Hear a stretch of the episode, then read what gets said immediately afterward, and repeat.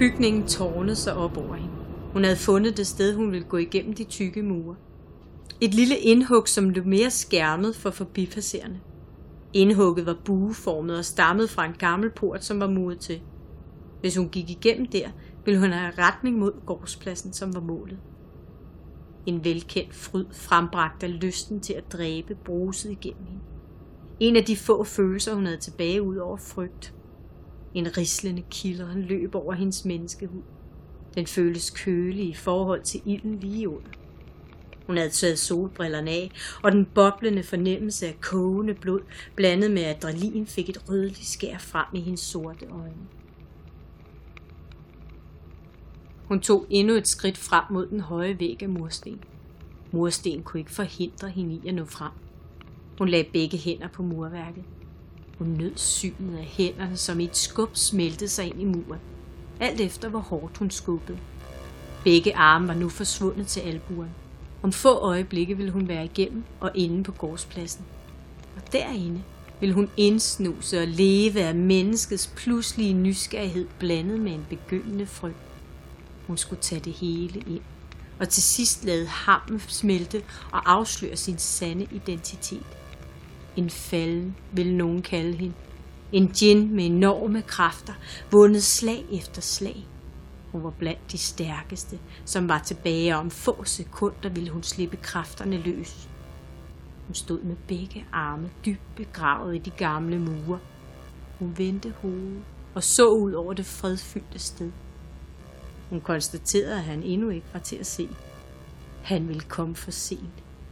Denne gang var hun et skridt foran.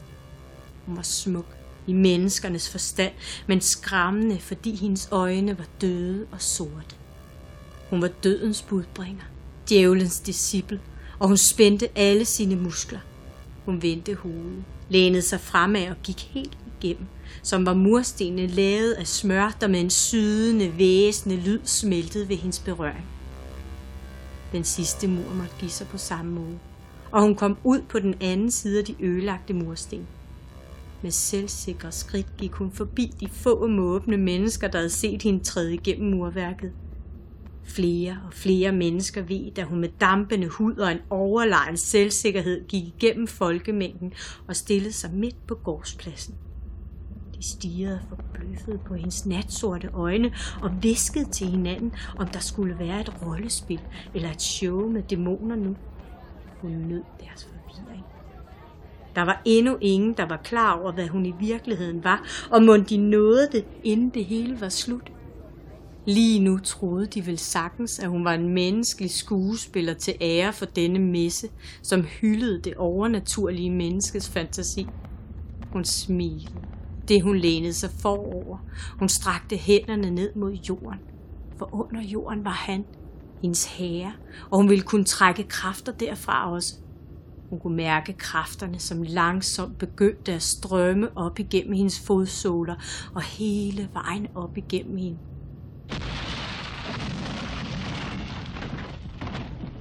Jorden rystede under hendes fødder, fuldt af en dyb, bullerne rumlen, som et underjordisk tordenvær, der blev kanaliseret af hende, og gnister stod som små lyn om hendes krop. Hun kunne mærke, hvordan hendes indre varmede op, og hendes menneskehud begyndte at flække og smelte af i store flager, der ulmende klaskede mod jorden. Lugten af brændt hud og hår var overvældende. De omkringstående mennesker begyndte at opfatte, at dette ikke kunne lade sig gøre i virkeligheden. Og at dette show måske var virkeligt og en meget farlig art. Nogen begyndte at skrige og løbe mod en lille buet tunnel, der fungerede som udgang fra gårdspladsen. Hun hørte ikke skrigen, for hun var et andet sted, suget ind i sig selv, optaget og i forening med ilden i hendes indre. Hun rettede sig pludselig op og stod med begge arme udstrakt til hver side. Hendes inderste var nu helt blottet. En høj, sort krop med markerede muskler, kun bundet sammen af seje sener. Der var tydelige, yderliggende blodår, som løb i glødende striber overalt på hendes krop. En gang havde hun haft fin lys hud, næsten hvid, med lysende blå blodår lige under huden. Nu lignede hun en dæmon fra menneskernes bøger. En dæmon fra tidernes morgen. Hun var ligeglad med skønhed. For dette var prisen for hendes enorme kræfter fra undergrunden. Hun så mod himlen med sine sorte øjne, knyttede sine unaturlige næver og skreg et vildt kampskrig, som fik fuglene i skoven omkring de gamle bygninger til at lette. En skrig blev efterfulgt af en dyb stemme. Det lød som var det selveste moder jord, der talte, med en rungende, advarende røst fra hendes strube, og som fik menneskerne til at stoppe deres paniske løb, og i stedet holde sig for ørerne i redsel. Altræer Valmanar. Hun løftede sin senede, sortrøde arme, hvor flammerne nu stod som lange tunger ud af håndfladerne.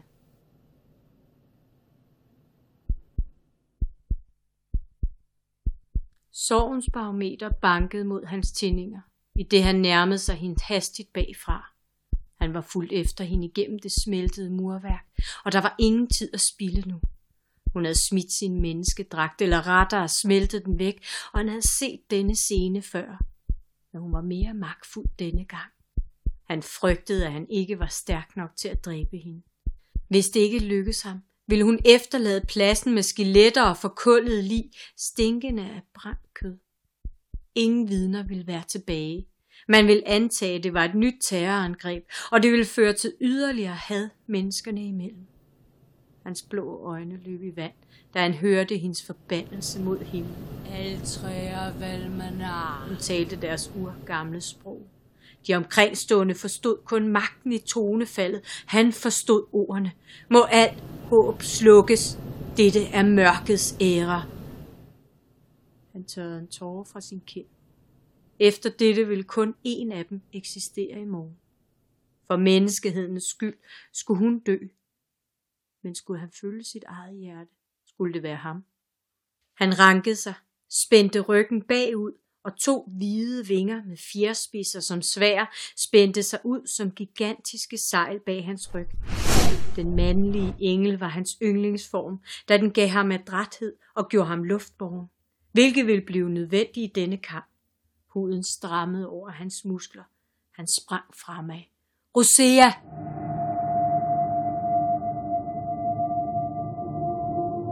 Vendte sit hoved og stirrede på ham med flammende øjne. Du kommer for sent, råbte hun, så ilden sprøjtede som spyt ud af hendes rødglødende mund. Han tog endnu et spring og stod i et nu bag hende.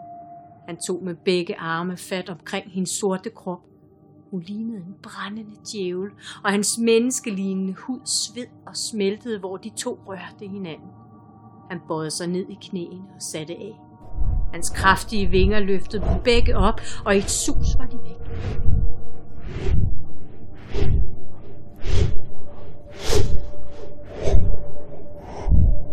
En støv, en sveden plet, småflammer i lidt tørre blade og lugten af bål på gårdspladsen var tilbage som vidne om de to væsener, som havde været foran den skræmte menneskemængde, der havde stået som fastfrosset, da det dæmonlignende væsen havde talt. Kraften i ordene havde lammet dem, men nu tøede de op, og panikken spredte sig, og alle løb forvildet mod udgangen. Det overnaturlige havde vist sig virkeligt, og det havde vist sig som en fjende.